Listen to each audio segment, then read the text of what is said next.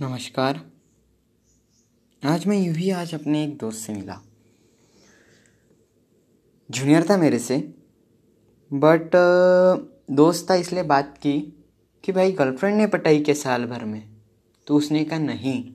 मैंने कहा, क्यों भाई, पटाई क्यों नहीं? तो उसने क्या, नहीं भैया, प्यार करना ही नहीं है।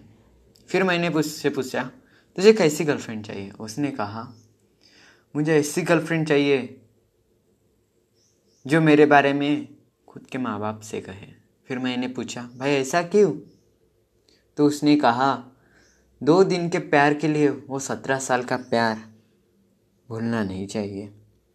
फिर मैंने पूछा, भाई छुप के ही तो लोग आजकल प्यार करते हैं। फिर उसने कहा, वो दो दिन के प्यार के लिए सत्रह साल के प्यार को भूल सकती है। तो मेरे दो दिन के पैर को वो दो मिनट में बोल सकती है।